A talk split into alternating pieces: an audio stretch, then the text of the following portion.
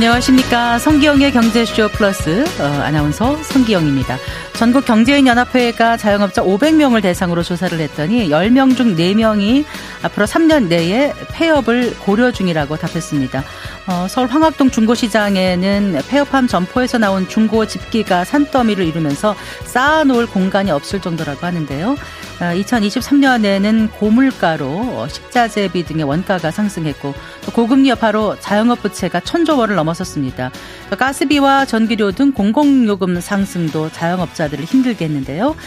대출의 벽이 높아지고 어, 소비 심리가 위축되면서 기존 자영업 시장뿐만이 아니라 신규 창업 시장 역시 꽁꽁 얼어붙었던 해였습니다. 자, 그렇다면 2024년 새해 자영업 시장에 따뜻한 봄날은 올까요? 아, 불황 속 성공의 기회를 찾기 위해 올해 주목해야 할 창업 트렌드는 무엇인지 새 자영업 시장 어떨지 전망해 보겠습니다. 자, 창업 플랫폼 창톡의 노승욱 대표 그리고 어, 해산물 프랜차이즈입니다. 하와이 조개를 운영하고 계신 이경욱 창업 고수와 함께 하겠습니다. 어서 나오십시오. 안녕하세요. 안녕하세요. 네, 반갑습니다. 자, 이경욱 대표께 먼저 여쭤볼게요. 언제부터 자영업 시작하셨어요? 무척 좀 젊어 보이셔요. 감사합니다. 저는 20대 초반에 장사를 시작했는데요. 네. 10년 전쯤에 이제 신림동에서 어, 포장마차 주점을 시작으로 장사를 시작했고 현재는 어, 프랜차이즈업을 하고 있습니다. 네. 지금의 프랜차이즈는 그럼 언제부터 시작하셨습니까? 아, 어, 지금 현재 운영 중인 신림 본점은 한 2년 반 정도 됐는데요. 운영한 네. 지는 가맹 사업을 시작한 지는 이제 1년 정도 됐습니다. 아, 그래요? 그럼 가맹점이 전체 몇 개인가요? 이제 10호점. 아, 그러세요. 네. 어, 10년 전에 시작하실 땐 지금의 상황을 생각도 못 하셨겠네요. 내가 가맹점 주가 되다니. 아, 그쵸. 그때는 이제 어, 내일 뭐 먹을지 정도 생각할 수 있는. 아, 그 정도로 어려우셨습니까? 그쵸. 네. 정말 뭐 모르고 창업 창업을 하다 보니까 아무래도 이제 하루 매출에 너무 많이 연연하게 되고 네. 이제 장사 뭐 경기라든지 이런 걸 엄청 예민하게 받아들였던 시기였던 것 같아요. 네. 신림동에서 창업을 하신 이유는 뭐예요? 아, 사실 이거는 거의 모든 창업자들이 마찬가지일 거예요. 자기가 가장 잘 아는 그러니까 어렸 어렸을 때부터 어, 알던 지역이나 네. 태어난 곳에서 아. 니면 내가 중고등학교를 나온 지역에서 내가 가장 익숙한 상권에서 장사를 시작하기 다들 시작하거든요. 네. 저도 같은 이유입니다. 아, 그쪽에서 쭉 커오셨어요? 네. 아, 그랬군요. 근데 취업을 안 하시고 창업을 택하신 거는요? 어. 이유가 가, 뭐예요? 음. 저 같은 경우에는 저는 좀 제가 이제 주도적인 삶을 사는 거를 원래 좀 꿈꿔왔었어요. 네. 그러니까 그렇다고 뭐 취직을 하거나 그랬을 때의 비주도적인 삶이라는 뜻은 아니고 이제 제가 계획하고 그걸 이뤄가는 걸 원래 좀 좋아했었고 어, 주체가 저희 삶이 뭘까 이렇게 하다가 그 중에서 내가 할 수 있는 게 뭘까 네. 어, 장사하면은 그, 좀 내가 원하는 바로 그래도 갈 수 있지 않을까 이렇게 해서 바로 시작하게 아, 됐습니다. 그러셨군요. 조금 이따가 좀 더 자세한 거좀 여쭤보고요. 그 노승욱 대표님은 이제 그 경제지 기자 출신이시죠. 네네. 네. 기자 생활 몇 년 하셨습니까? 저 매일경제에서 12년 동안 기자했습니다. 아, 12년이요? 네네. 굉장히 또 어려 보이시는데 그러면 보통 이제 군대 다녀오고 기자 네. 생활 시작하시고 하면 지금 이제 한 12년 하셔서 마흔 좀 넘으신 건가요? 저 28에 이제 기자가 됐으니까. 네. 이제 마흔 39까지 기자하고 이제 맥영 사내벤처로 이제 스타트업을 창업할 기회가 생겨서 네. 네 창업을 했고요. 네. 그 전에 이제 제가 자영업 이런 이제 김, 어, 프랜차이즈 대표님 또는 뭐 1등 점주, 다점포 점주 이런 장사 고수분들을 많이 인터뷰를 했는데 아. 어, 이분 만나서 좀 저도 상담받고 싶어요. 만나게 해주세요. 연락처 좀 알려주세요. 이런 요청들이 저한테 많이 오더라고요. 아, 그럼 기사를 내면 네. 그런 요청들이 많이 와요. 네, 이메일이 오고 아. 댓글이 달리고. 아, 네. 그래서 아, 이런 장사 고수분하고 소상공인이나 예비 창업자분하고 이렇게 만나게 해드리는 플랫폼을 만들면 좋겠다. 아. 해서 창톡을 재작년 9월에 창업을 했습니다. 아, 그러셨군요. 네. 그럼 지금도 많이 그 상담이 들어옵니까? 어, 네. 지금 여태까지 작년 6월에 저희가 그 플랫폼을 출시를 했고요. 네. 앱이랑 홈페이지를 오픈을 해서 여태 한 200명 좀 넘게 상담을 연결해 드렸습니다. 음, 네, 그렇군요. 그 이제 기자 생활 하시면서 네. 말씀하셨지만 장사 고수분들을 많이 접하셨을 거 아니에요. 네네. 네. 어, 근데 이제 오늘 우리의 주제가 새 창업 트렌드인데 그 이제 옆에 젊은 우리 그 이경욱 대표님도 계시지만 그 젊은 프랜차이즈 대표라든가 그 고수분들이 네. 제법 계신가요? 네, 생각보다 정말 2030 MZ 세대 프랜차이즈 대표님들이 많이 계시고요. 네. 또 1등 점주나 다점포 점주 하시는 분들도 많이 계시고요. 어, 그래서 요즘 통계로도 이게 나오는데 네. 소상공인 실태 조사 자료에 따르면 어, 2021년 기준으로 지금까지 이제 나온 통계는 그게 최신입니다. 네. 어, MZ 세대 자영업자만 증가를 했습니다. 40대 아, 이상 자영업자는 다 감소를 했고요. 어, 20대는 특히 이제 두 자릿수로 증가를 했고, 근데 아직 절대적인 수로 보면은 40대, 50대 이상이 한 7, 80% 되기는 하는데, 어, 앞으로 이제 그 점점 MZ세대 자영업자가 늘어나고 있다. 네. 그 중에서 또 이제 고수들도 늘어나고 있다. 근데 그럴 만한 것 같은 게 요즘 자영업은 이제 노동 집약 산업이 아니거든요. 그러니까 열심히 해가지고 잘 되는 시대는 지났고, 네. 이제는 기술 집약 산업이고, 어, 마케팅이 정말 중요해졌어요. 네네. 네. 그런 건 다 온라인으로 요새 이루어지는데 배달 앱이랄지 그렇죠. SNS 마케팅 이런 것들이 젊은 친구들이 훨씬 더 잘하고 유리하니까. 네. 그래서 어, 좀 중장년 자영업자 분들이 좀 긴장해야 되는 시기가 왔다 싶습니다. 음, 네. 그러니까 청년 창업하는 건 아무래도 체력도 좋고 열정도 음. 많고 뭐 여러 가지 지금 말씀하신 그런 IT 기술 활용해서 마케팅 이런 것도 잘할 수 있고 많은 장점이 있지만 네. 그래도 무슨 돈이 있어서 창업을 할까 그렇죠. 이게 궁금하거든요. 네, 이 mz 세대 자영업이 유리한 게 있고 불리한 게 있는데 유리한 건 아까 말씀드렸던 그런 마케팅을 잘한다는 거고 불리한 게 자본이 부족하고 네트워크가 좀 부족하다는 거예요. 아, 아무래도. 네. 네. 그러니까 정말 맨 땅에 헤딩하듯이 예, 지금 이경우 대표님도 처음에 고생하셨다고 했잖아요. 어, 근데 요즘은 어, 정부 지원 제도가 네. 약간은 오디션 방식으로 바뀌고 있어요. 오디션 방식? 이게 네. 무슨 말씀이세요? 그러니까 어, 사업 계획서를 써서 네. 어, 제출을 하면 거기서 이제 그 심사위원들 앞에서 발표를 해야 됩니다. 네. 그래서 어, 이 사업 계획으로 어, 정말 좀 잘할 수 있겠다. 요즘은 이제 기업가형 소상공인이라고 어, 소상공인을 보호만 하는 게 아니고 이제 기업가형으로 육성을 하자 이런 게 정부 정책 기조거든요. 네, 네. 그래서 아, 좀 성장 가능성이 높다. 그러면 최대 1억까지도 지원금을 주는 제도가 있습니다. 네, 네. 그래서 그런 것들을 잘 활용해서 창업을 하더라고요. 그런 지원책이 있고. 네. 그래서 요즘 또 늘어나는 게 이것도 트렌드인데 동업이 늘어나고 있습니다. 동업. 네. 네. 그러니까 어 저희 장사 고수 중에도 이 최연소 저희가 장사고자 한 200명 이상 되는데 제일 젊은 분이 9 6년생이에요. 9, 6년생? 네, 저랑 띠동갑인데. 그러면은 한 28, 요 정도 되죠. 네. 이 친구도 친구랑 동업으로 창업을 했어요. 어, 그러니까 이게 앞으로 늘어날 거라고 보는 게 그 2025년에 병장 월급이 205만 원이 됩니다. 음, 지금 이제 계속 예, 네. 장병들 월급을 올려주고 있잖아요. 어, 네. 그러면 이 1년 반이죠. 1년 반 동안 18개월 네, 공모하고 다 모아서 나오면 1인당 한 2천만 원 정도를 모아서 나올 수가 있어요. 네. 그러면 둘이 셋이 합치면 이제 4천 6천 되면 어 하나 이제 조금 뭐 지원금 받아서 창업을 할 수가 있거든요. 네. 그러니까 우리나라 평균 창업 비용이 지금 8,500만 원 정도 아, 됩니다. 아, 평균 그렇습니까? 네. 아. 이것도 좀 내려가고 있는 추세인데요.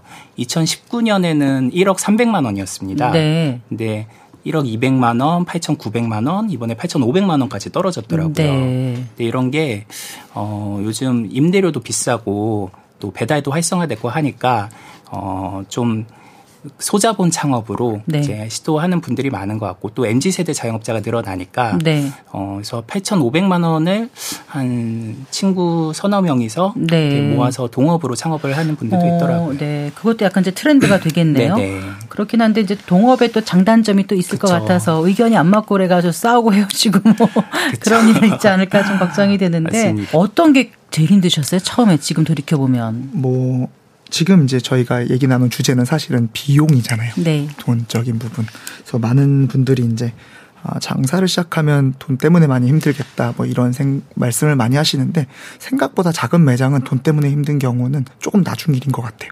제 생각에는 어, 아, 일단 왜냐면 생각보다 인건비가 별로 안 들어가기 때문에 네. 뭐 자재는 그때그때 구매해서 쓰는 거고 네. 월세는 이미 뭐 상권 외에 나와 있기 때문에 비싸지 않을 것이고 네. 네. 그래 인건비는 저만 들어가니까 네. 그런 비용적인 부담보다 아, 혼자서 하신 거군요. 그렇죠. 처음에 네. 혼자 직원도 안 두고 혼자서. 네. 네. 그러다 보니까 이제 뭐 금전적인 부분보다는 아무래도 어, 외로움이라는 이게 되게 컸고 왜냐하면 지금은 유튜브나 이런 뭐 창톡 대표님처럼 이렇게 누군가와 연결해주는 플랫폼 사업이 꽤 잘 돼 있고 커뮤니티가 굉장히 많이 활성화되어 있어요. 네. 근데 10년 전만 하더라도 이 뭐 레시피 하나를 얻기 위해서 엄청난 돈을 지불한다든지 아, 니면 그런 네 네. 네. 이런 커뮤니티들이 다좀 운둔되어 있다고 해야 되나요? 음, 네. 정보가 부족했죠. 네. 많이 정보가 부족했고 뭐 힘든 상황이 있을 때 의견을 나눌 사람이 없었고 네. 하다 보니까 아 이걸 어떻게 이겨 나가야 될지를 모르는 게 가장 힘들었던 음, 것 같습니다. 네. 자, 2023년 창업 시장이 어땠는지 좀 정리를 한번 해봤으면 좋겠어요, 노승욱 대표님. 네. 그때 이제 작년에 벌써 뭐 사실 해바뀐 게 얼마 되지 않았지만 음. 작년 총체적으로 돌이켜 보면 고금리에 고물가로 다들 힘들었고 정말 자영업자 힘들다는 얘기는 많이 나오지 않았습니까? 그렇죠. 네. 뭐 40%가 3년 내에 음. 폐업을 고려 중이라면 이거 얼마나 힘든지 알 것 같은데 음. 2020년보다 더 힘들었던 거예요? 어떤 거예요? 네, 작년은 상고하저 이렇게 얘기할 수 있을 것 같아요. 예. 그러니까 상반기에는 분위기가 좋았습니다. 엔데믹 때문에 어 당시에 이제 외식 업계에서 유행했던 키워드가 두 가지인데요. 어, 다이닝과 네트워킹. 네. 네. 그러니까 이제 그동안은 배달로만 시켜 먹다가 이제는 식당 가서 이제 홀에서 좀 같이 만찬을 즐기고 싶다 해서 어, 뭐 단체 손님도 많이 오고 상반기에는 분위기가 좋았어요. 네. 근데 하반기에 들어서 어, 고물가, 고금리 이런 이제 외부 환경들이 계속 악화되면서 쓸 돈이 없으니까 사람들이 네. 네. 그래서 이 작년 한 해의 가장 외식업의 승자는 코로나 때 저점에 창업해가지고 네. 권리금 네. 이런 거 거의 없을 때 네. 싸게 인수해서 창업해서 작년 상반기에 매각한 사람. 아. 네. 이런 사람이 이제 어, 위너다. 네. 네. 이렇게 얘기할 정도로 상반기에는 좋았는데 하반기 들어서 급격히 안 좋아졌다. 네. 네. 음, 옆에서 고개를 끄덕끄덕 하셨군요. 그 이경 대표님. 어, 저희도 매장 하나를 네. 대형평 수입 매장 홍대점. 음, 네. 네. 그때 코로나 때 무권리로 어, 저희가 음. 들어갔습니다. 어, 그래 잘하신 거잖아요. 그렇죠. 그러면은 이경 아, 저 이경욱 대표님은 작년에 안 힘드셨었나 봐요. 아, 요거를 어, 힘들다 안 힘들다로 나누기보다는 네. 제 생각에는 이제 어, 코로나 이후가 코로나 후 22년도와 23년도로 저는 나눠서 생각을 해봤는데요. 네네. 네. 아무래도 코로나 때 너무 힘든 시기가 있었다 보니까 22년도에는 사실 매출 증대가 굉장히 컸던 것 같아요. 어, 네. 어, 엄청나게 많은 자영업자들이 22년도에 아 장사할 만 난다. 아 좋다. 이렇게만 됐으면 좋겠다. 아, 그랬어요. 저도 장 22년도에는 되게 높은 매출을 이뤘었어요. 음. 근데 어 23년도를 돌이켜 보니 이제 지켜보니까 아, 코로나 이전에 괜찮았던 그런 시장들이 아 이제는 많이 죽었구나라는 걸 느낄 수 있었어요. 네. 왜냐하면 그때보다 이제 금리도 많이 오르고 이제 자재값, 원자재 값도 많이 오르고 특히나 제일 큰 건 인건비. 네. 이게 너무 많이 오르다 보니까 어 판매 가격, 우리 뭐 예를 들어서 국밥 가격이 많이 올랐다. 네. 뭐 이런 것 때문에 어 23년도를 돌이켜 보면 좀 어, 쉽지 않은 해였다라고 네. 저는 느껴지는 것 네. 같아요. 그 지난해 자영업 시장의 특징을 규정하면 어떻다고 보세요, 노승욱 대표님? 음, 참 상고하저니까 좋다 말았다. 좋다 말았다. 어, 배달이 많이 줄었죠. 네. 네. 배달은 그 3년 만에 이제 배달 건수가 최저로 내려갈 정도로 특히 이제 20대에서 배달이 많이 줄었다고 하는 걸 보면 어, 이제 구매력이 좀 많이 약화가 됐는데 그 중에 하나는 해외 여행이었던 것 같아요. 아, 그러니까 해외 여행이 네. 재작년까지는 없었잖아요. 네. 코로나 3년 동안에 근데 이제 작년에 이제 보복적으로 막 해외 여행을 특히 이제 일본으로 많이 가면서 그래서 이제 일식이 좀 많이 유행하기도 했는데 그러면서 이제 돈을 다 해외에서 써버린 거죠. 네. 그래서 국내 소비 그 수요가 좀 많이 줄어든 것 같고요. 네. 그런 게 이제 자영업자분들한테 타격이 간 것 같습니다. 네. 전 자영업자 입장에서가 아니라 소비자 입장에서 네. 눈에 띄는 어떤 그 단일 상품 뭐 음. 탕후루라든가 음. 뭐 이런 것들이 굉장히 약진했던 그쵸. 그런 한 해가 아니었나 싶기도 해요. 네. 탕후루가 네. 정말 열풍을 일으켰죠. 맞아요. 네. 그또 지금 이제 지나가 버리지 않았습니까? 네. 네. 이게 한동안 그렇게 줄 서서 먹는 아이템이 잘 없었거든요.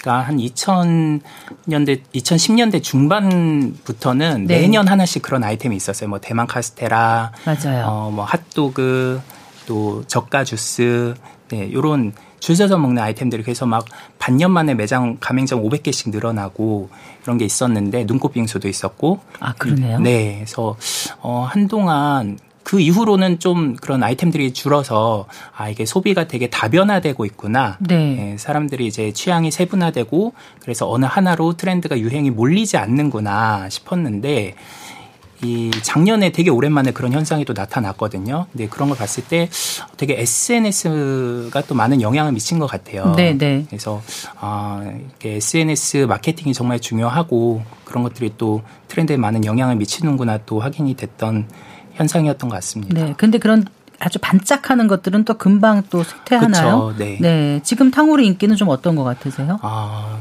저희가 이제 상담이 많이 들어오는데요. 네. 고수분한테 네.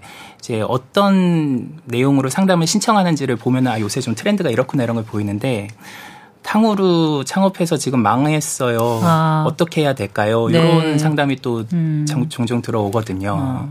아까 6개월 만에 500개씩 늘어나고 이런 거는 네. 금방 정말 막 끌어오르다가 또 음. 금방 열기가 식으면 네. 뒤늦게 들어간 분들은 굉장히 그렇죠. 상투를 잡는 네, 거죠. 네, 네. 그러니까 네. 좀 시장 흐름을 좀 잘 봐야 될 것 같은데 그렇죠. 작년은 특히 또 골목 상권이 주목받지 않았습니까? 네. 올해는 어떨까 궁금해요. 골목 상권은 당분간 좀 트렌드이긴 한데요. 이게 백종원의 골목식당 그 프로그램에 좀 영향이 있었던 것 같습니다.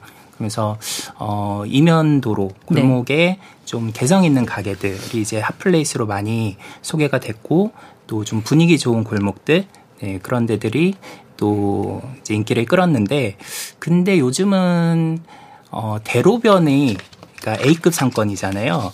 이런 데가 또 다시 약간 살아나는 분위기이기도 해요. 네. 그러니까 왜냐면 예전에는 그 임대료가 비싼 좀 목 좋은 상권에 들어가기보다는 조금 A급 상권에 뭐 C급, D급 입지에 들어가서 대신에 그 아낀 월세를 온라인 마케팅에 써가지고 사람들을 끌어모으는 전략이 통했거든요. 네. 그런데 요즘은 온라인 마케팅을 너도 나도 하다 보니까 아. 그만큼의 효율이 안 나오는 거예요. 아, 네. 투자 대비 네. 마케팅에 쏟는 거 대비. 네. 네. 그거는 뭐 이경욱 대표님 훨씬 더 잘 아실 건데 그래서 차라리 온라인 마케팅 쓸 돈을 어차피 소용도 없으니까 그냥 월세 더 줘 가지고 목 좋은 곳에 목 들어가자. 네. 그래서 또 다시 이제 좀 목 좋은 상권이 또잘 어. 되는 분위기인 것 같습니다. 그렇군요. 그 그 올해 자영업 경기는 어떻게 볼 거라고 어떻게 될 거라고 보세요? 일단 금리는 음. 조금 내려갈 추세로 네. 전망이 되고 있어서 조금은 좀 한숨을 더는 그런 분위기가 될까요? 근데 외식업계에서는 별로 기대를 안 하고 있어요. 아. 왜냐하면 일단 그 금융 시장에서 먼저 반응을 해도 실물 경기로 이렇게 반응이 오는 거는 또 좀 시간이 걸리거든요. 네네. 네. 그래서 적어도 1년은 어려울 거다 네. 싶어서 요즘은 어, 허리띠 많이 졸라매는 분위기고요. 어, 또 해외 여행도 또 계속 이제 많이 가니까 네. 이 기존에 그러니까 뭐 제주도도 좀 일본으로 많이 수요를 뺏겼잖아요. 네. 네. 그래서 요즘은 어 우리도 이제 외국인 그러니까 외국으로 나가는 대로 이제 수요가 뺏기니까 우리도 이제 수요를 갖고 오자. 외국인들이 네. 좋아할 만한 걸 그래서 하자. 외국인 관광객 대상 마케팅이 요즘 활발해지고 아, 있습니다. 그게 또 새로운 시장이 될 수 있겠네요. 그렇죠. 그러니까 성수동이나 네. 어, 홍대나 이런 데 이제 외국인 관광객 또 많이 오는데 어, 예전이랑 달라진 게 예, 동대문 뭐 명동, 명동 많이 네, 오던데요. 그렇죠. 네. 네. 예전에는 이제 단체 관광이 또 많았고 해서 이제 꼭 가야 되는 명소 위주로 갔다면 요즘은 또 개인 관광도 많이 오거든요. 네. 중국에서도 그러면은 내국인, 한국인이 많이 가는 데를 또 찾아서 갑니다. 아. 네. 그래서 성수에서도 뭐 어떤 데는 뭐 손님의 3분의 1이 중국인이다 하는 그 정도예요. 네. 근데 거기에는 그 중국의 인플루언서한테 마케팅을 한 결과기도 합니다. 네. 알겠습니다. 그 올해 그러면 음식 값은 계속 오를까요? 어떻게 보세요? 이경욱 대표님? 어, 오를지 안 오를지까지는 제가 감히 모르겠지만 떨어지진 않을 것 같습니다. 네. 왜냐면 일단 기본적으로 이제 매장을 유지하는 데 드는 비용 자체가 많이 올랐어요. 뭐 전기, 수도 비롯해서 특히 인건비가 많이 올랐는데 그로 인해서 이제 어 우리가 사실 음식에 들어가는 원가 자체는 올라봤자라는 말을 저희끼리는 많이 하거든요. 그 비용은 크진 않지만 일단 많이 오른 부분이 있고 그 제일 큰 문제는 아무래도 인건비가 정말 많이 오르다 보니까 네. 이제 점점 24시 영업이 많이 없어졌고 이미 코로나 네. 이후에 어, 주 7일 영업하던 곳이 이젠 주 6일로 많이 바뀌었어요. 네. 왜냐하면 하루를 닫더라도 인건비 한 명을 줄이는 게 더 이득이라는 얘기겠죠. 네. 더군다나 이제 가족 가족 경영하는 매장들이 점점 늘어나고 심지어는 요즘은 이제 창업 키워드 중에 하나가 1인 매장. 네. 혼자서 일하고도 뭐 얼마를 벌 수 있는 매장 이런 식으로 많이 나오다 보니까 음식 가격은 뭐 떨어지지 않고 유지가 되지 않을까 싶습니다. 네, 그래요. 근데 이제 창업하는 입장에서는 내가 이만큼 드리는데 올려야 된다는 생각들을 많이 할 것 같은데 올리지는 못하는 상황에서 뭐 떨어지지 않는 정도로 어, 바라보면서 그냥 내가 이 창업 시장에 뛰어들 수 있을지 물론 지금 창업이라는 게 지금 음식업만 얘기하는 건 아닐 텐데요. 다른 분야에서도 물론 그런 경상 비용들이 많이 지출되는 건 마찬가지니까 제가 이제 여쭤봤는데 어쨌든 우리가 지금 불황기라는 생각을 하는 분들이 많지 않습니까? 창업 시장에 있어서는 특히 불황기 창업은 보통 특징이 어때요? 그 노승욱 네, 지금 대표님, 네. 소자본 창업이 계속 늘어나고 있고요. 그거는 아까 이제 창업 비용이 계속 낮아지고 네, 있다고 8천만 했죠. 원대로. 네. 네. 그래서 그 대형 매장들이 좀 많이 줄어들고 네, 소형 평수로 네, 창업을 하고 근데 그게 예전에는 이제 배달이 한창 잘 될 때는 배달 전문점이라는 정말 소자본 창업하기 좋은 아이템이 있었거든요. 이거는 그냥 한 200만 원으로도 창업을 할 수가 있었어요. 공유 주방에 아, 단돈 들어가면. 200만 원요? 네. 아. 공유 주방에 들어가면 되니까요. 아. 그러면 이제 한 대 보증금 정도 내고 그 아니면 이제 그때는 공유 주방끼리 또 경쟁이 치열해서 무료로 입주를 할 수도 있었거든요. 네. 네, 뭐 한 3개월 정도 rent free 아. 이제 무월세로 해서 네. 뭐그 다음부터 이제 내세요, 벌어서 내세요, 뭐 이렇게도 했는데 요즘은 이제 그러기는 어려워졌고 또 이제 목이 안 좋은데 가서 온라인 마케팅으로 집객을 하는 것도 이제 그 효율이 안 나오고 그래서 이제 적정 수준을 좀 찾아야 될 거는 같습니다. 네. 네. 그리고 가격이 어 정말 많은 자영업자분들이 저희 쪽에도 그 상담 요청하는 게 가격을 어떻게 매겨야 될지 모르겠다. 근데 그 창업할 때 무슨 시즌이 따로 있습니까? 예를 들어서 봄, 여름, 가을, 겨울 중에서 언제 하면 좋다든가 그게 업종별로 다른가요? 아니면 어때요, 대표님? 어, 통상적으로는 어, 시즌이 정해진 건 아니에요. 근데 이제 어떤 식으로 움직이냐면 보통 권리금의 높낮이에 따라서 움직이는데요. 제가 생각하는 사실 창업 적기는 연말 전이에요. 한 연말 8월, 전? 8월, 9월. 어, 왜요? 어, 그때가 연말에 모임이 많으니까. 아, 그렇죠. 그때 네. 이제 초기 투, 창업 투자금을 빨리 회수할 수 있기 때문에 저는 한 7, 8월, 9월쯤을 제일 많이 추천드리는데 이렇게 보면 제일 많이 창업하는 시기는 사실 봄인 것 같아요. 네. 왜냐면 그 연말 동안에 이제 장사가 다들 잘 됐을 거 아니에요. 네. 그 동안에 이제 많이 버셨던 분들이 좀 지친 마음도 있고 이제, 이제 권리금을 어느 정도 높이셔서 팔 수 있다는 생각에 12월부터 어, 한 1, 2월 달 동안에 1, 2월 동안에 매물이 가장 많이 나와요. 아, 그렇군요. 음. 그래서 보통 3, 4월쯤에 개업이 가장 많죠. 네. 근데 그거보단 실제로는 한 8, 9월 하는 게 더 나은 것 같다는 생각이 드셨어요? 그쵸. 경험적으로? 네. 저는 그때가 좀 더 권리금 조절하기도 좋고 왜냐면 지친 마음에 권리금은 내려가기 마련이거든요. 네. 네. 임 지친 아, 마음에. 네. 그래서 그때 이제 트라이해서 이제 겨울 동안에 이제 어. 최대한 많이 투자금 회수를 하고 음. 또 새로운 해를 맞이하는 게 좋지 않나 음. 그런 생각이 듭니다. 그럴 수도 있겠네요, 진짜. 7, 8월 한참 덥고 휴가철이고 그러면은 좀 장사도 좀 안 될 테고 하니까 맞아요. 그거 피해서 준비해 놓고 네. 뭐 인테리어 이런 거 좀 했다가 네. 선선한 바람 불기 시작해서 하고 이제 연말에 좀, 좀 지갑이 두둑해지는 보너스도 받고 이럴 때 맞습니다. 많이 할 때 회식도 네. 하고 이럴 때 하는 게 이제 음식업 창업 말씀하시는 거죠? 맞습니다. 네. 다른 건 어떨까? 다른 네. 업종은? 이게 업종별로 성수기가 따로 있어요. 네. 그러니까 세탁 같은 경우는 몇 월쯤이 성수기 같으세요? 요즘 세탁소를 거의 이용을 안 해봐가지고 어, 겨울옷? 어, 겨, 겨울옷을 좀 하는 게 힘들 것 같은데요. 네. 네. 그러니까 한 겨울 지나고 네. 이제 겨울 이불이랑 겨울옷 같은 거 막 빨려 나오는 3, 4월. 아, 그렇군요. 성수기거든요. 네. 네. 그때 매출이 뭐 1년의 절반이다. 이런 게까지 얘기를 하더라고요. 네. 그러면 이제 그 전에 창업하면은 좋겠죠. 네. 대신에 이제 그때 매물이 잘 안 나오겠죠. 이제 4월 지나서 뭐 어. 5월, 6월 이때쯤에 이제 매물이 나올 것 같고 네. 빵 같은 경우는 겨울에 많이 먹는데요. 네. 그리고 편의점이나 네. 카페 이런 거는 또 이제 여름이 성수기고요. 네, 네. 네. 그래서 이제 성수기가 일단 들어가서 좀 시원해야지 그렇죠. 들어가잖아요 사람들이. 네, 네. 그렇게 업종별로 또 성수기가 어, 달라서요. 네. 네. 일괄적으로 어느 게 좋다 나쁘다 이렇게 하기는 좀 어려운 면이 있군요. 그렇죠. 네. 알겠습니다. 자 오늘 성경의 경제쇼 플러스에서는 2023년 자영업 현황 짚어봤고요. 새해 자영업 트렌드 전망해 보고 있습니다. 노송욱 창업 플랫폼 창톡의 대표 그리고 해삼의 프랜차이즈 운영하고 계신 이경욱 대표와 함께하고 계십니다. 잠시 후에 계속해서 얘기 이어가겠습니다.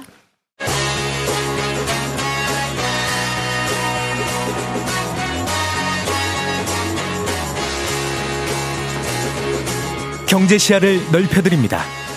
투자의 지름길을 안내합니다. 돈 되는 정보를 발견하는 시간. KBS 1라디오 경제쇼.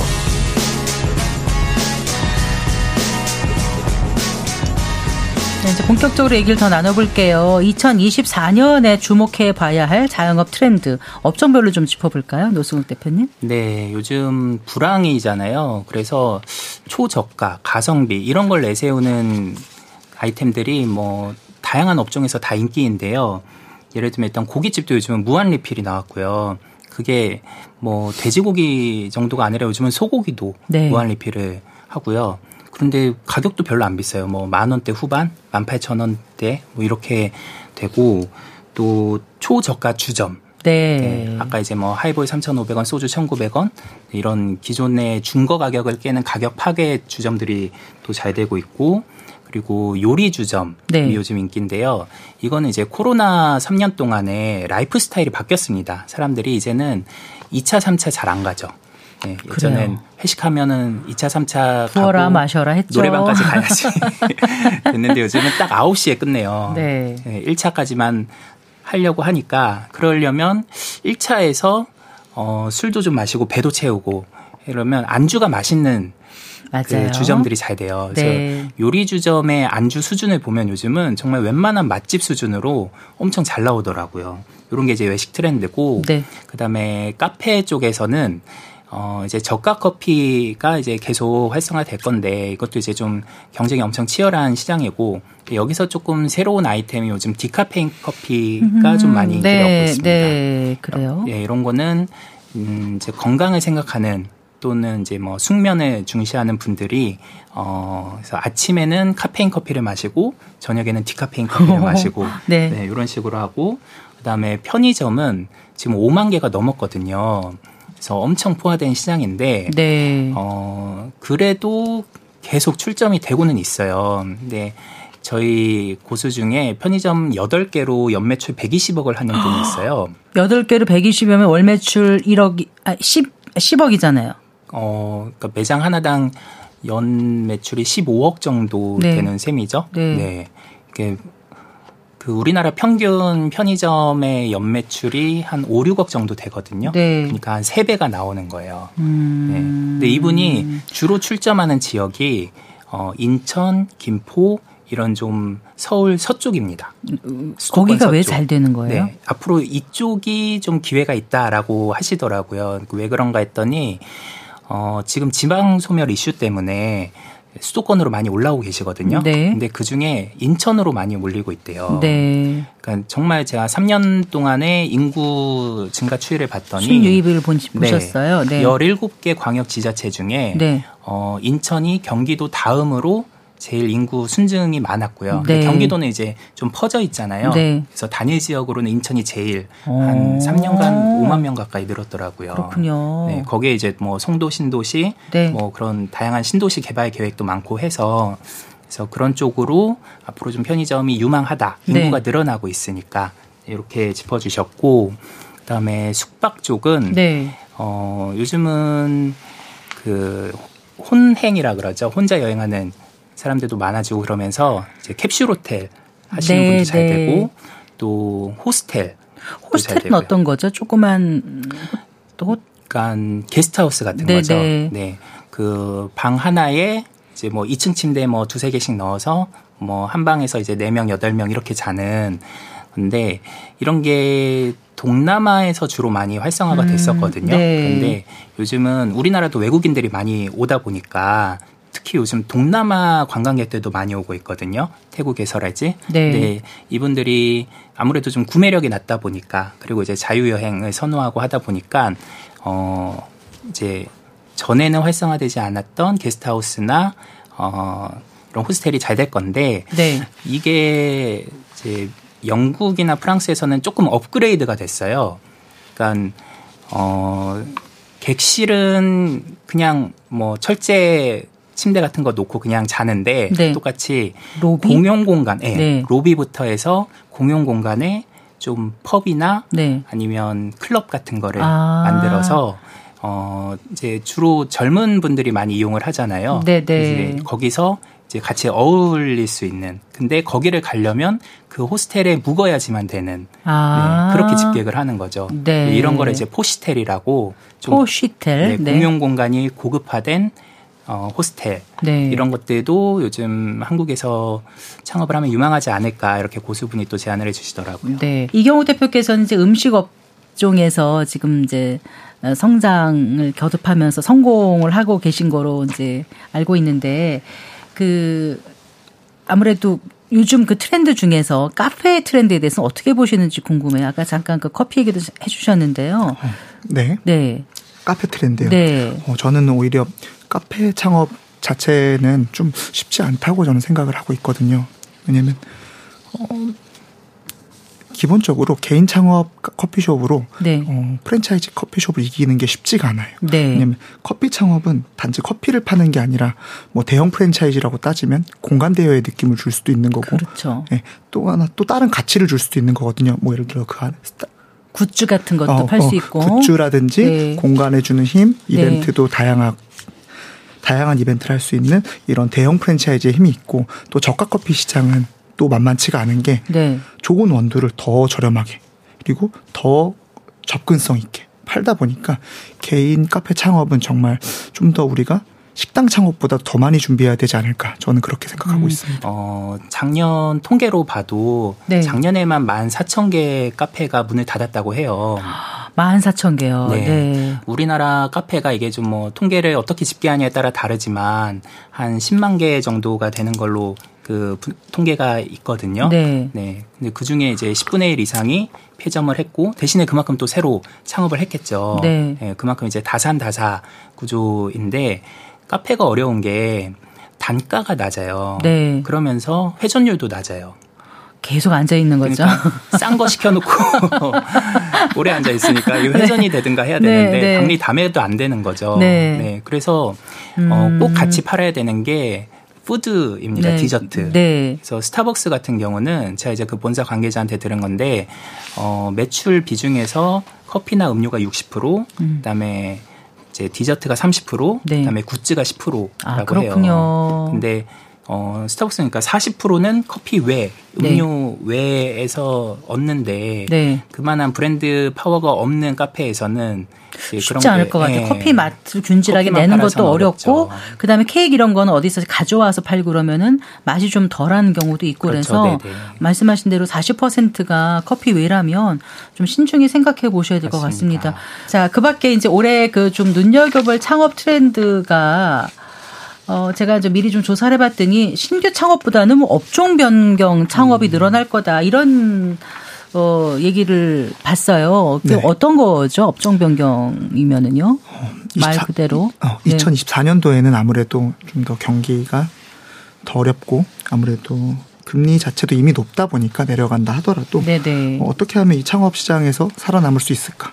지속적인 아이템 변경이 이루어지고 있고 또 아이템은 유행을 타고 계속 돌고 돌기 때문에 어, 이상 이런 상황 속에서 계속 창업 시장에 있는 자영업자들은 어떻게 어, 발빠르게 대처를 해야 될까 이런 상황을 봤을 때 어, 2024년에는 아무래도 에누, 어, 이누끼 창업이라고 해갖고 이누끼 창업이 뭐예요? 네.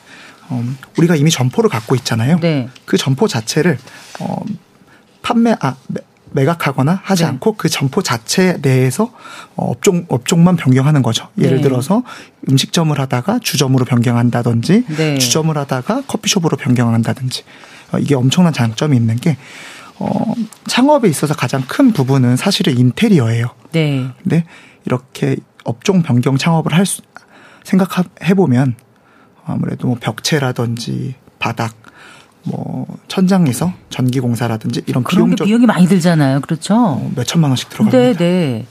이런 비용을 아껴서 우리가 어, 권리금도 또한 들지 않고요.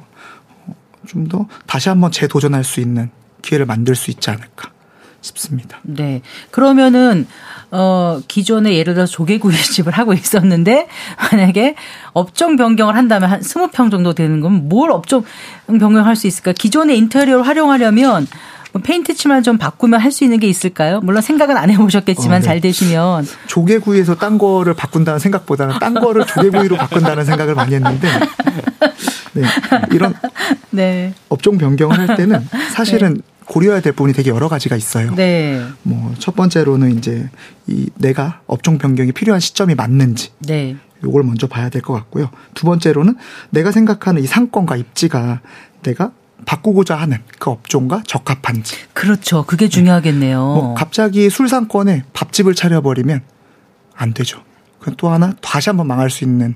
그럴까요? 그렇죠. 꼭 그럴까요? 네, 꼭. 술 먹고 남자들 보면 여성들도 그렇지만 해장한다고 네. 밥한 그릇 먹고 들어오는 경우도 있으니까. 네, 그러면 이제 24시 해장국집을 차려야 아, 되는 거죠. 그런 거죠. 그, 거와 연계된 아. 입지와 상권을 잘 분석해야 되고 네. 또세 번째는 아까 말씀해 주신 뭐 예를 들어서 조개구이집에서 변경을 한다면 네. 아, 이 벽을 살려서 우리가 네. 다음 창업에 쓸 수 있는지 네, 네. 아니면 요 조명을 살려서 우리가 다음 어, 창업에 쓸 수 있는지 네. 요걸 한번 자, 잘 생각해서 재활용할 수 있는 게 무엇인지 한번 잘 찾아봐야 될 것 같아요. 네. 그 업종 변경이 대세가 될 거라고 보세요? 네, 그 요즘 소자본 창업이 인기인데 그 기존 점을 이제 권리금을 덜 주면서 어 아니면은 이제 본인 매장을 이제 폐업할 때도 또 돈이 되거든요. 네. 그 명도를 그렇죠. 해야 되니까요. 그렇죠. 네. 그래서 그러느니 그냥 이 집기 활용해 가지고 재창업을 하자. 네. 또 요즘은 이제 재창업 지원 제도도 또 있고요. 네. 그래서 뭐 주 횟집을 주점으로 바꾼 경우도 있었고요. 횟집을 주점으로. 네. 또 뭐 이제 치킨집을 호프로 바꾼 네. 경우도 있었고 그런 식으로 이제 유사 업종 으로 음. 좀 변경하는 경우가 지금도 있고 앞으로도 소자본 창업 트렌드에 따라서 늘어나지 않을까 싶습니다. 음. 주로 음식업이라든가 말씀하신 주점업 이런 데서 업종 변경이 더 일어날 가능성이 높다고 보시나요? 네네. 그 주점이 한동안 코로나 때문에 많이 활성화가 안 됐었잖아요. 네. 근데 요즘은 정말 트렌디하고 다변화되고 있거든요. 네네. 특히 이제 일본 여행을 많이 가면서 이제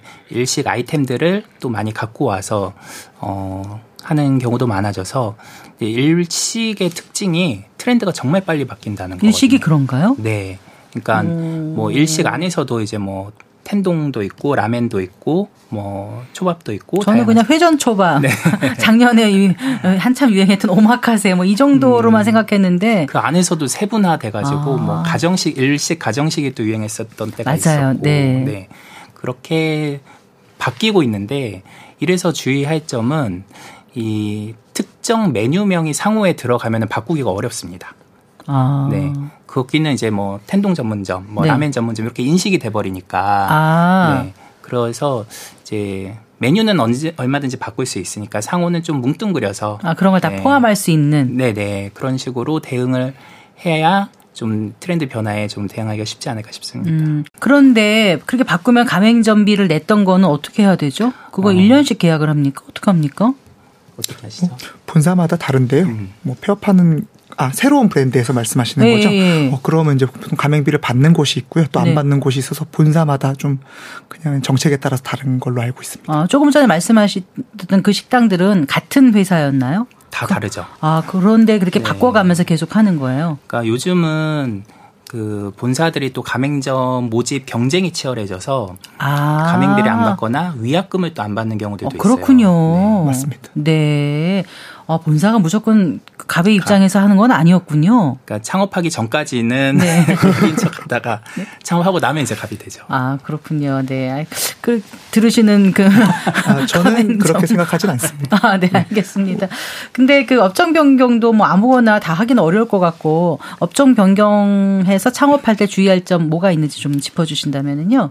음, 제가 봤을 때는 아까 말씀드린 이 시점이나 상권 입지 그리고 기, 기존에 무엇을 살려야 될지 이것만 좀 먼저 잘 생각해 보시고 네. 제일 중요한 거는 이제 성공 전략을 어떻게 세울지가 제일 조, 중요한 것 같아요. 네. 왜냐하면 기존에 잘 되지 않던 매장을 우리가 다시 한번 살려보겠다는 취지로 업종 변경을 하는 거잖아요. 네. 어떻게든 다시 만들어야 되고 매출을 일으켜야 되고 최소한의 비용이 들었지만 일단 비용이 들어간 거기 때문에 제 생각은 어, 새로운 마음을 잘 갖고 어, 새로운 본사와 어떤 전략으로 어, 이 매장을 살릴 수 있을지 전략을 잘 짜는 것이 업종 변경을, 업종 변경을 성공하는 가장 좋은 지름길이 아닐까 싶습니다. 알겠습니다. 네, 성기영의 경제쇼 플러스 어, 새 자영업 트렌드 또 업종별 전망 해보고 있습니다.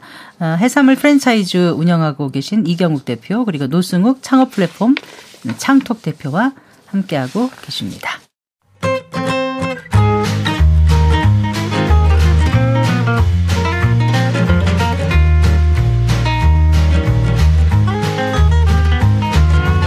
경제 맛집 투자 핫플. 지금은 돈 벌기 딱 좋은 시간. KBS 일라디오 경제쇼.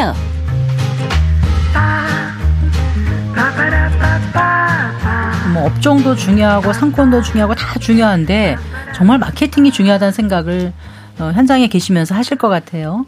어, 마케팅 전략은 어떻게 세우면 좋을까요? 두 분 중에 먼저 어느 분 말씀해 주시겠어요, 네. 승 대표님? 그... 이제 온라인과 오프라인을 좀 나눠서 봐야 되는데 과거에는 뭐 아까 말씀드렸듯이 이제 A급 상권에서 조금 안 좋은 입지에 네. 들어가도 온라인 마케팅으로 이제 집객을 할 수 있었다면 요즘은 너도 나도 온라인 마케팅을 하다 보니까 또 그런 거를 대행해주는 대행사들도 엄청 많아졌어요. 네.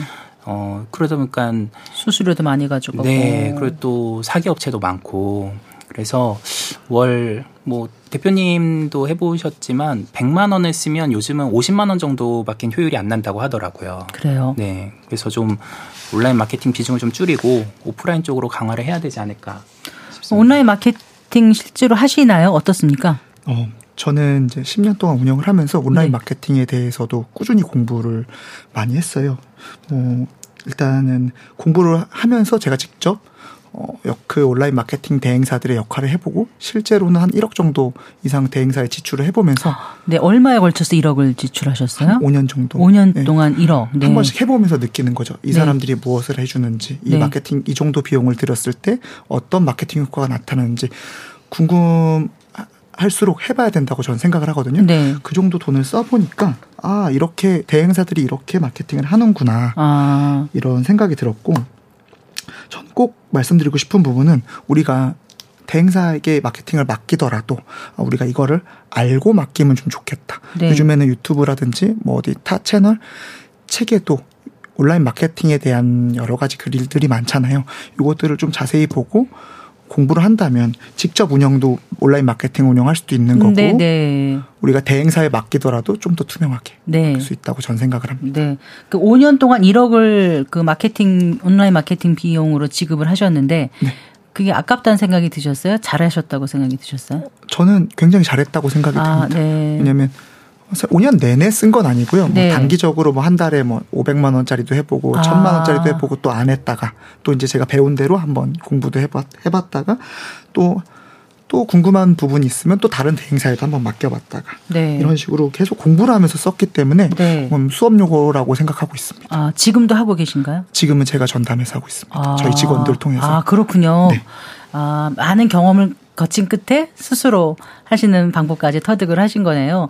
근데 만약에 그 온라인 마케팅이든 뭐든 마케팅의 비용은 전체에서 어느 정도로 가져가는 게 맞는 걸까요? 아니면 어, 이게 너무 어려워요. 왜냐면 매출이 2천만 원인 곳도 네. 온라인 마케팅을 맡겨야 되고요. 네. 해, 야 되고 매출이 1억인 곳도 마케팅을 해야 돼요. 그럼 5%라고 쳐도 네. 아 그냥 10%라고 쳐볼게요. 200만 원을 과연 2천만 원인 곳에서 쓸 수 있는가? 음, 그렇죠? 네. 네. 과연 1억인 곳에서는 1천만 원을 다 집행할 것인가? 네. 그래서 제가 봤을 때는 상권마다 다르고 사장님의 상, 황마다 다르기 때문에 요거는 매장별로 좀 공부를 해봐야 되지 않을까 어, 그 매출이 2천이든 1억이든 온라인 마케팅 비용은 한정적으로 어느 액 상한이 있지 않나요? 그 최소 10%가 아니라 네. 최소 비용은 한 그래도 100에서 200 정도는 월. 써주셔야 월. 월. 네. 그래야지 이제 어 기본적으로 제가 사실 추천드리는 방법은 네. 뭐 예를 들어 N사라든지 G사의 네. 그 마케팅 엔진이 있어요. 뭐 음. 뭐 N사 마케팅 엔진. 어, 거기는 이제 굉장히 투명하고 클릭률에 따라서 비용이 나가기 때문에 이런 부분만 활용하셔도 한 100만 원 이상이 나가거든요. 네. 요거를 먼저 활용해서 써 주시고 그 이외에 우리가 아 마케팅을 좀 더 우리 가게를 알리고 싶다면 이제 대행사를 통해서 하는 방법이 있는데 그거는 매장에 여건마다 너무 많이 격차가 나기 때문에 1, 200만 원부터 뭐 1000, 2000씩 쓰는 매장들도 많습니다. 음, 그럼 한 몇 개월 정도의 효과가 나타나던가요? 그것도 정답은 없을 것 같기도 하고. 정답은 없지만 보통 통상적으로 2에서 3개월 정도를 맡기면 효과가 나타나는데 네. 2에서 3개월을 맡겼을 때 효과가 계속 나타나는 게 아니라 네. 3개월 있다가 효과가 나타나면 네. 또 한두 달 지나면 네. 또 효과가 없어져요, 그게. 아. 왜냐면 계속 계속 이 로직의 변화가 있고 마케팅의 흐름, 흐름이라는 게 변화가 있기 때문에 그거에 맞춰서 우리가 대응할 줄 알아야 합니다. 그럼 초기 창업할 때 처음부터 좀 비용이 들더라도 온라인 마케팅을 하는 게 좋은가요? 아니면 어느 정도 궤도에 좀 오를 때쯤에 하는 게 더 효과적일까요? 어, 저, 제 생각은 초기 창업할 때 당연히 해야 되고, 네, 당연히 어느 정도 되고. 궤도가 올랐을 때도 당연히 해야 된다고 생각을 합니다. 안 할 수가 없는 거군요. 안 하면은, 네. 어, 옛날에 음식이 맛있어야 장사가 잘 된다고 하잖아요. 네. 지금은 음식이 엄청나게 이제 상향 평준화가 됐거든요. 음식 네. 맛 자체가 요즘에는 레시피도 많고 하다 보니까 음식 자체는 기본적으로 어느 정도 quality를 음. 유지할 수 있으니 이 내 매장을 알리는데 좀 더 초점을 많이 두는 것 같습니다. 네. 이 이제 좀 정리를 해보면 어쨌든 이제 창업 시장 트렌드도 잘 알고 어 내가 가진 자본 안에서 예산을 잘 세워서 어떻게 이제 공동으로 할지 아니면 혼자 단독으로 할지 나 혼자서 사람을 안 쓰고 할지 이런 걸 또 정해야 되고 자기가 잘 할 수 있는 어 업종을 택해서 해야 된다. 이건 이제 다 충분히 이해가 됐어요. 근데 결국은 이제 비용이 제일 걱정이거든요. 막상 이제 운영을 하다 보면 이 원가라는 게 얼마가 드는지 이 원가 분석을 좀 하고 해야 되지 않나 싶어요. 이렇게 주먹국을 하다 보면 막 이렇게 뭐 카드 결제도 많이 되고 뭐 현금도 많이 받고 막 돈이 있는 것 같은데 나중에 또 다 이렇게 비용으로 지출하다 보면 남는 게 별로 없고 가족 다 동원해서 일을 했는데 알고 보니까 다른데 편의점에 가서 혼자 그냥 아르바이트 하는 것보다 오히려 못하는 수익을 가져갈 수도 있는 거 아닙니까? 네. 원가 관리를 어떻게 해야 될까요? 네, 그 원가 분석이 네. 참 아, 이런 거 안 하고서 뛰어드시는 분들 많으신데 네. 저희 이제 상담하셨던 분 중에 칼국수를 8,000원에 팔겠다. 근데 이제 고수분하고 이제 상담을 하다가 그럼 원가를 얼마 정도 생각하시냐 했더니 1,000원 정도 생각한다 하더라고요. 천 원. 네. 한 그릇 팔때천 원. 네. 그래서. 오케이. 근데 그, 이제 그냥 막연하게 생각할 때 음식업은 한 열, 한 서너 배는 최소 남아야 된다 생각하나요? 뭐 어떻게 생각하고 시작하는지 모르겠네요. 이제 진짜. 칼국수가 네. 어 면을 이제 시중에서 파는 제품만 써도 한 400원 정도는 해요. 네. 근데 이제 거기에 이제 육수를 만들고 이제 네. 뭐 고명이랑 이제 재료를 넣는 거가 좀 너무 쉽게 생각을 하신 거죠. 근데 이렇게 창업을 하시는 거예요. 네. 현실에서는. 어, 네. 참 원가 분석이 어려운 게 네. 어, 사실 기업들도 원가 분석하는 건 어려워해요. 그래서 그, 그 회계 안에 또 이제 원가 회계가 있고 관리 회계가 있고 한 게 왜냐면 원가는 하기 나름으로 좀 바꿀 수가 있어요. 예를 네. 들면, 어, 식재료를 안 남기면은 원가는 확 낮아지겠죠. 그렇죠. 네. 네. 그러니까 재고가 문제거든요. 네. 근데 재고를 줄이기 위한 메뉴 전략이 있어요. 어떻게요? 그러니까 공통된 재료를 쓰면 되죠. 그러니까 음... 뭐 예를 들어 이제 닭고기를 쓴다 그러면 네. 뭐 닭고기로 뭐 이제 치킨도 팔고 뭐 가라아게도 팔고 그렇게 좀 다양한 메뉴들을 만들면 삼계탕도 팔고 네네네. 근데 그런 게 이제 사이드 메뉴에서 조금씩 준비를 해 놓으면 네. 네. 근데 그런 것들까지 염두에 두고서 메뉴 전략을 짜야 원가를 줄일 수가 있는 거거든요. 네. 근데 그런 거 없이 그냥 단순하게 어 이 칼국수가 얼마니까 뭐 국수 뭐 들어가고 뭐 들어가 하면은 이제 원가 얼마다 이렇게 생각하시면 안 된다는 거죠. 어, 네. 그래서 어 원가 관리라는 건 되게 고차방 정식이다. 예, 단순히 메뉴 대비 식재료비만 계산하면 안 되고 네. 뭐 인건비도 그렇고 동선도 그렇고 요즘은 이제 키오스크로 또 많이 바꾸고 있잖아요. 네. 그러면 그것도 이제 가게마다 상황이 다른 게그 네. 그 테이블 오더가 들어가서 직원 한 명이 줄어들 수 있으면은 그게 훨씬 이익일 텐데 네, 네. 어 그렇게 직원이 딱 주문만 받는 가게는 또 잘 없거든요. 그 패스트푸드 매장 정도가 아니면 네, 네. 그래서 이거를 드렸을 때 그러면 인건비가 얼마나 줄어드는지 이런 것도 따져 보셔야죠. 네. 원가라는 게 계절적 요인이라든가 여러 가지 많이 좀 있을 것 같아요. 맞습니다. 네. 저희는 해산물 프랜차이즈다 보니까 아무래도 네. 이제 해산물 시세 변동에 따라서 원가가 많이 차이가 나고 있어요. 예. 음, 통상적으로는 저는 이제 매장 창업하시는 분들이 많이 이게 그런 거 그런 부분에 대해서 물어봐 주시면 오픈 전에 한 번 정도는 꼼꼼하게 해야 된다고 말씀을 드려요. 네. 하지만 뭐 지속적으로 계속 할 필요는 저는 없다고 생각을 해요. 왜냐하면 이미 판매 가격은 시장 경제에 의해서 어느 정도 정해져 있고 음식 가격 자체도 우리가 맘대로 높이거나 낮출 낮출 수가 없어요. 네. 왜냐하면 그렇기 때문에 오히려 원가 관리를 한다는 측면에서 저는 거래처와의 관계가 좀 더 좋아야 되지 않을까. 아, 그렇겠네요. 저는 그렇게 생각을 해요. 네. 왜냐면 어 음식 그 식재료의 가격이 올랐을 때는 바로바로 바로 반영이 되는데 네. 내렸을 때 반영이 안 되는 게 사실 원가가 높아지는 이유 중에 절대적인 부분 중에 하나거든요. 네. 그래서 음, 거래처와의 우호 적인 관계를 통해서 이제 코스트 관리를 하고 네. 원가 분석은 우리가 통상적으로 엑셀을 통해서 자료로 갖고 있는 정도로 생각하면 되지 않을까 싶습니다. 네. 예, 뭐, 이 시간에 모든 얘기를 다 담을 수는 없고요. 이제 창업시장 올해 그 전망을 좀 해봤고 트렌드가 어떨지 생각보다 녹록치 않은 그런 시장이 될 거다. 이제 이런 전망까지 해봤는데 끝으로 한 말씀씩 좀 해주세요. 그 올해 창업을 결심하는 분들한테 이것만큼은 꼭 지켜라. 네. 이거 놓치면 큰일 난다. 뭐 이런 거 있으면 끝으로 한 마디씩 좀 해주셨으면 합니다. 음. 이경욱 대표님. 아 오히려 반대로 창업을 하는데 좀 더 신중하라는 말씀을 드리고 싶어요. 왜냐하면 유튜브나 요즘 창업 이슈들이 다들 월에 얼마 벌 수 있다. 뭐 이 창업은 이래서 쉽고 저래서 쉽고 뭐 너도 나도 다 할 수 있다는 식으로 사실 창업에 대한 어, 난이도를 되게 저평가해서 많이 나오는데 제 생각은 좀 더 많은 준비를 하고 네. 좀더 경험도 쌓아보고 하는 게 좋지 않을까 싶고 어, 대출을 받아서 할 수 있는 시스템이 정말 많아요 요즘에. 네, 네, 네. 이런 부분을 너무 의존해서 하기보다는 물론 잘하신 사례들도 많지만 대출은 조금 지양하고 어, 우리가 이제 준비를 많이 하고 경험을 많이 함으로써 경쟁력을 갖는 것이 좀 더 성공할 수 있는 지름길이지 않을까 싶습니다. 네, 덥석 뛰어들 게 아니라 꼼꼼히 생각하고 신중하게 결정해야 된다 이런 말씀이시고요. 네, 오늘 두 분 말씀 잘 들었습니다. 고맙습니다. 감사합니다. 감사합니다. 네, 오늘 성기영의 경제쇼 플러스에서는 2024년 어, 새해 창업 트렌드 전망해 봤습니다. 노승욱 창업 플랫폼 음, 창톡 대표 그리고 해산물 프랜차이즈를 운영하시는 이경욱 대표와 함께했습니다. 네, 성기영의 경제쇼 플러스 오늘 순서 여기까지입니다. 저는 성기영이었습니다. 고맙습니다.